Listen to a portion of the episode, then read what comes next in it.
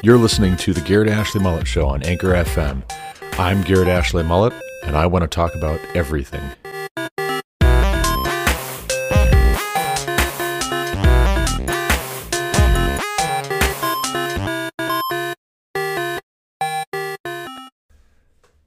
Hello, and welcome again to the Garrett Ashley Mullet Show. This is episode 94 of season 3, episode 159 of the Garrett Ashley Mullet Show. It's July 8th, 2021.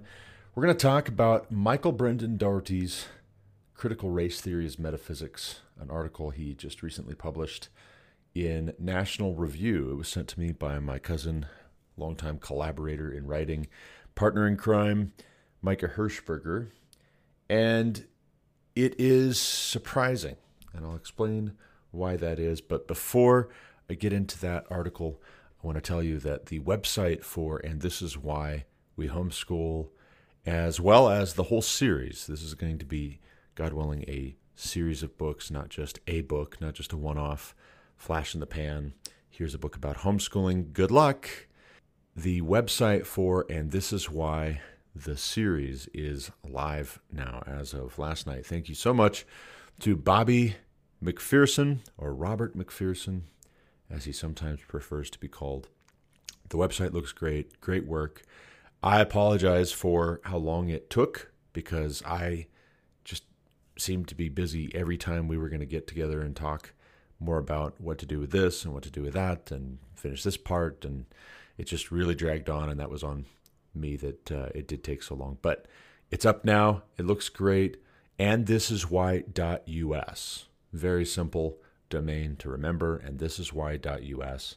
That's all you got to put in. And eventually, God willing, we'll update and we'll expand and build out that website to where it has room for, and this is why we got married, and this is why we had children, and this is why we go to church. But for right now, it is the homepage for, and this is why we homeschool. My first book, which I published at the very, very tail end of 2020, the cherry on top, if you will, of an otherwise trying year was getting my first book published. So go and check out the website, see what you think. Let me know if uh, you find it broken ever. Please share it with friends and family who are homeschooling or are considering homeschooling or are grappling with that question because the intention here is for this to be a resource, for it to be a resource for people who are considering homeschooling, who are homeschooling, and they are wondering is this too difficult? Did I make the wrong call? Should I stay at it? Why am I doing this? Why should I do this? Why am I doing this? This is a book about why you should homeschool. There are plenty of books out there about how to do it. This is a book about why you should do it. So, enough about that. Let's move into Michael Brendan Dougherty's critical race theory as metaphysics. I won't read the entire article for you. Sometimes I do that, but I'll just read some snippets for you so we can get the general flavor. And with the time that I have this morning, we will talk through some of the key points that he's making here because this is good. This is a really good sign that National Review is picking this up and talking about it and moving the ball forward. That means something, but First off, he writes It might be time to admit that education is an induction into a metaphysical and moral world view. That's a big statement. You're a little late to the game, but better late than never. Welcome. Come on in. We have t shirts. Uh, we have a website, actually. Uh, it might be time to admit that education is an induction into a metaphysical and moral worldview. That's the entire premise of our homeschooling and my book about why we homeschool is that this is a metaphysical and moral worldview that you're transmitting, for better or worse. Dougherty writes The balance of opposition to critical race theory in schools is not led by people who have an alternative comprehensive vision of education and schooling.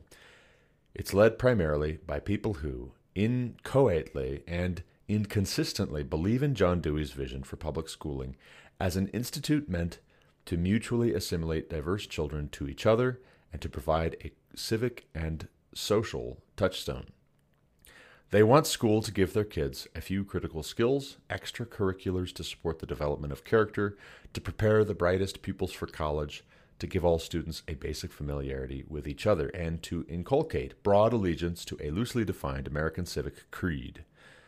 But an allegiance to even a loosely defined American civic creed can only be the product of a broad consensus about the goodness of America itself, the basic terms of the American project of self government, and the like.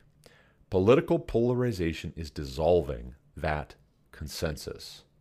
Progressives who have disproportionate representation in the culture forming institutions of schools and mass media have abandoned the broad center for their transformative agenda. Okay, so this is a little tepid, to be fair. Mr. Dougherty, National Review, thank you for touching on the subject. Good try. Try again. Better luck next time. Let's be a little bit more clear you're you're being tepid and you're testing the waters and you're being conservative in your conservatism. You're not being fully honest. It's a little bit more than that. This is not dissolving, it's dissolved. It's not going, it's gone. It has been the case for a long time that education is an induction into a metaphysical and moral worldview. The fact that you're beginning to realize it maybe. And you don't even say definitely, you say it might be time to admit. Whether you admit it or not, it is the case. Whether you recognize it out loud, this is what is going on. Your internal dialogue, your emotional condition, your readiness and willingness to concede reality is beside the point. This Mack truck has been barreling down the highway at 80 miles an hour for quite some time. It might be time to admit that education is an induction into a metaphysical and moral worldview. It's been time to do that since education first became a thing. Since forever, that has always been the case. Y'all just haven't been thinking very clearly about it because it was too convenient to send your children off to public schools. I'm sorry. It was too convenient and you were too self indulgent. And the wealthier class, dual income earning American conservatives who read National Review, they were just as guilty as the progressives. They thought that if there was this broad consensus, it can't be as bad as all that. Our children will be exposed to ideas that we disagree with. Yes, they might even rebel against us on some things, but eventually they'll come around. I believe it was Winston Churchill who once famously said that if you are not a liberal when you are young, then you have no heart. But if you are not a conservative, when you get older, you don't have a brain. And so a lot of these dual income earning households in America, these upper middle class conservative Americans who read National Review to get the broad consensus, they thought if my children become progressives, eventually they'll come around and they'll be conservatives again. Only maybe they won't, actually. What if they don't? What if each successive generation is increasingly progressive and gives away just a little more, a little more, a little more of our conservative heritage. Moving on. The article says, but what strikes me about the forms of critical pedagogy that are leaking into publication is that they go so far beyond taking a more critical view of the American founding. The National Education Association. The National Education Association, emphasis added for example, adopted resolutions committing itself to the project of critical race theory and producing a report, quote, that requires empire, white supremacy, anti blackness, anti indigeneity. Indigeneity. That must be anti indigenous persons. I've never seen that word before. Racism, patriarchy, cis heteropatriarchy, capitalism, ableism, anthropocentrism, and other forms of power and oppression at the intersections of our society. Christopher Rufo reported on a school district in North Carolina that put its teachers through training in the new forms of anti racism. Quote At the first session, Whiteness in Ed Spaces, school administrators provided two handouts on the norms of whiteness. These documents claimed that white cultural values include denial, fear, blame, control, punishment, scarcity, and one dimensional thinking. According to notes from the session, the teachers argued that whiteness perpetuates the system of injustice and that the district's whitewashed curriculum was doing real harm to our students and educators. The group encouraged white teachers to challenge the dominant ideology of whiteness and disrupt white culture in the classroom through a series of transformative interventions. All right. So this is not going. This is gone. This is not maybe, possibly, sort of, kind of, if you feel like it, it could be time to admit that we have a problem. This is you are in denial still, obviously. You're not taking this seriously enough. The only reason you publish this article might just be that it finally is beginning to disrupt your happy, comfortable upper middle class life. It's finally starting to impact you negatively. And so now you're taking it seriously because it is dealing with, it is addressing, it is disrupting the very most important thing in your life, which is you. You're a selfish person. And I'm maybe presuming too much about Michael Dougherty, but that is the situation for all too many conservative Americans who, on the one hand, espouse conservative principles, but with their most precious resource, their most precious area of stewardship, their children. They're content to send their children off to be indoctrinated in progressivism, in statism, in leftism. It's become ugly and obvious now what this is, but it should have been, for those who were principled, it should have been obvious before. Horror vacui, as I put it in my book. Nature abhors a vacuum. So when you remove a godly and conservative worldview, what you get filling that vacuum is not nothing. It's not faith, trust, and pixie dust. What you get filling that vacuum is another idea. And the other idea that is inherent to the American public education system that John Dewey embraced and instituted and insisted on is predicated on statism.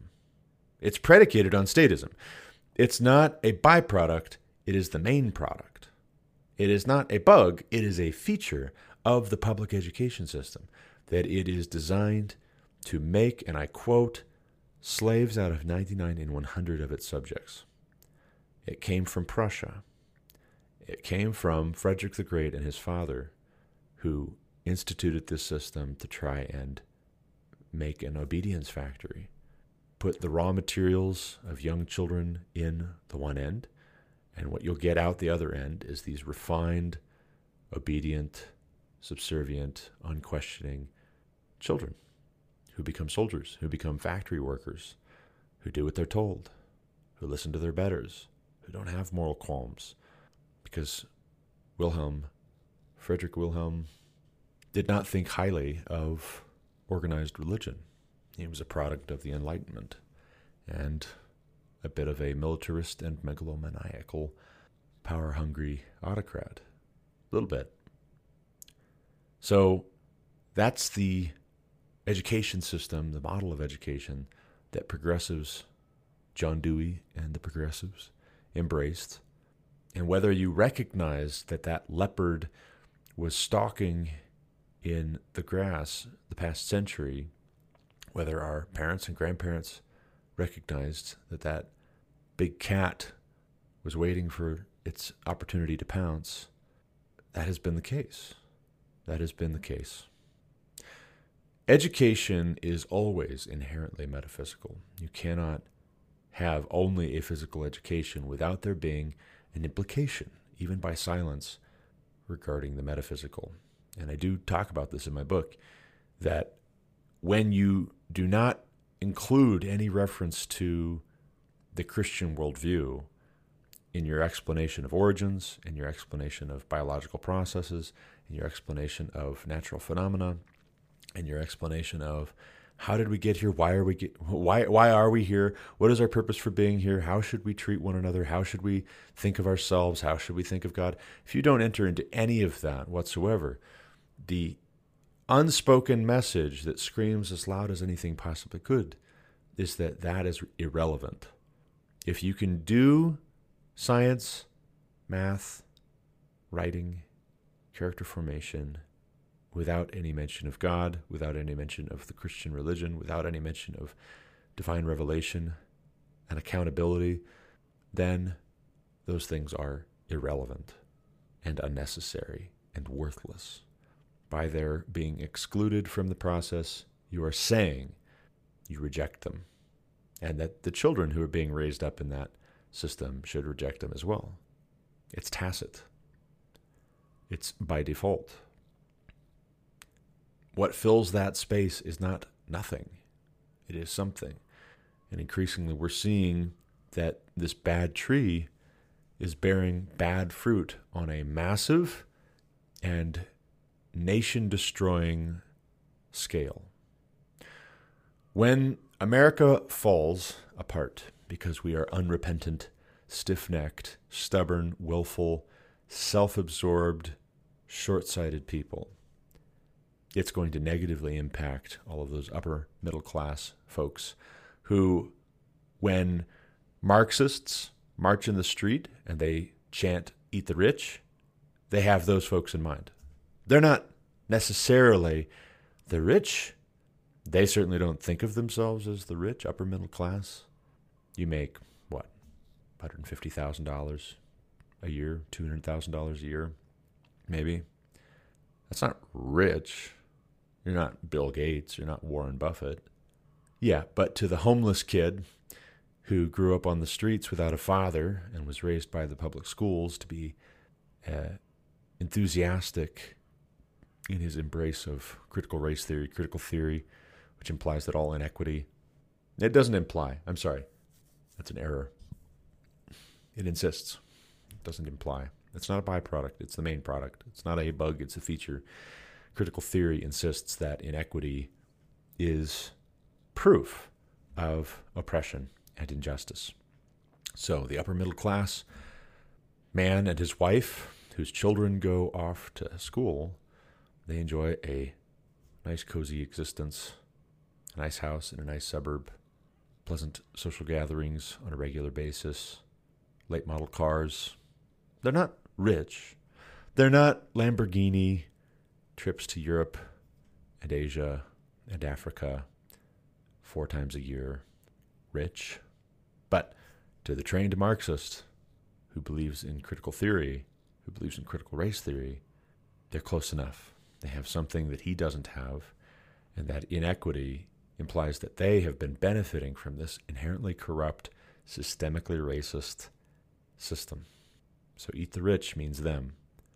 And the terrifying thing is when your own children start chanting, Eat the rich, and start decrying you for thought crimes, start decrying you for racist microaggressions. That is terrifying. That's some really dark stuff. Even National Review, as tepid as they sometimes can be, and I've enjoyed the National Review from time to time. They don't always get it wrong, even though they don't always get it right, and even though they're too conservative in their conservatism most of the time, even the National Review is saying we might want to consider manning the lifeboats here. Or maybe not, right? They're still not there. They're still not sold. Is it as bad as all that? Is it as bad as needing to leave? Michael Brendan Dougherty, senior writer at National Review Online, doesn't go quite that far. He doesn't quite say, hey guys, you should get your kids out. I should get my kids out. He stops short of that. He's just going to talk about the problem. As conservatives in this country very often do, just talk about the problem. Let's just talk about it. And then do what? Are you convincing yourself that you've done something just in talking about it? Or were you going to actually do something about it? That should be the aim and the end of talking about it is actually doing something about it at the end of all this talk. For instance, you could homeschool your kids. For instance, you could buy my book, and this is why we homeschool, to try and talk you into it. For instance, if you know somebody who is considering homeschooling or they are homeschooling and could use some encouragement, you could get them a copy of my book. Get out. Enough of the tepid half measures. Get out. Get out. Not in five years. Now. Not in the future. Yesterday wouldn't have been soon enough. Do it now. It's the summer, it's the fall, before you know it. And your kids need an education. That's undeniable. Homeschooling is not no education. Homeschooling is what you make it. But your kids need an education. Maybe you should think about it. I'm not saying homeschooling is the only way to get your kids out of this nonsense machine.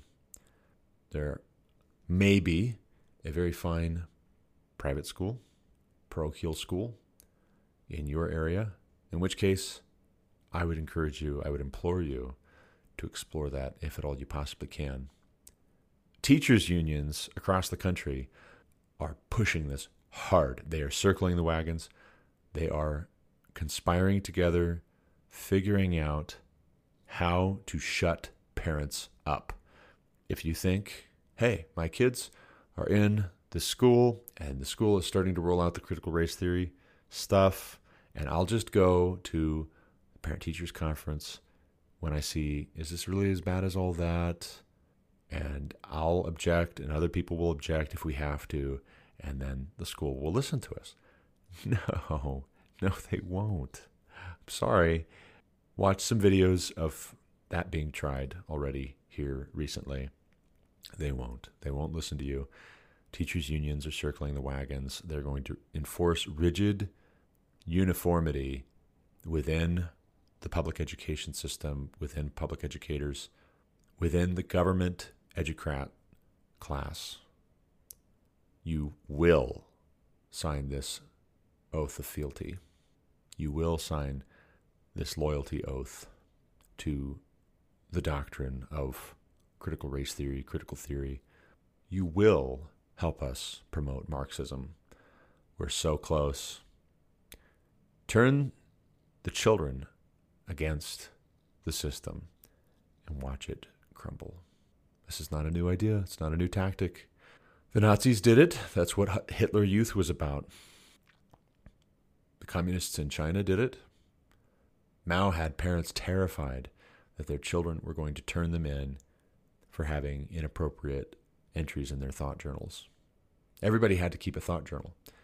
And if you said or thought something that was anti revolutionary, counter revolutionary, the whole community would gather around you and scream at you until they broke you psychologically, destroyed you socially. They would kick and beat and scratch and claw you, possibly to death, possibly just until you were crippled by the blows in all ways mentally, emotionally, physically. This is not a joke. This is not a drill. This is not maybe kind of sort of if you feel like it when you get around to it, enjoy it while it lasts. Eat, drink, and be merry, for tomorrow we die. If that is the best we can do, is maybe kind of sort of recognize that education is a metaphysical and moral worldview creating enterprise. If that's the best we can do, perhaps we have what's coming to us. We've grown fat and complacent. But I, for one, am going to keep having and raising children so that somebody is able to rebuild civilization from the ashes on the other end of this. Join me. My kids are going to need help. That's all I got for this episode. As always, thank you for listening. Until next time, God bless.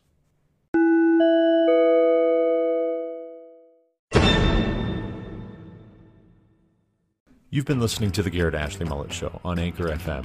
For more content like what you just heard, subscribe to this podcast on Apple Podcasts, Google Podcasts, or Spotify. Also, check out thegarrettashleymulletshow.com to subscribe to email alerts when new episodes are published. As always, you can reach me with any comments, questions, complaints, objections, or insights at garrettashley.mullet at protonmail.com.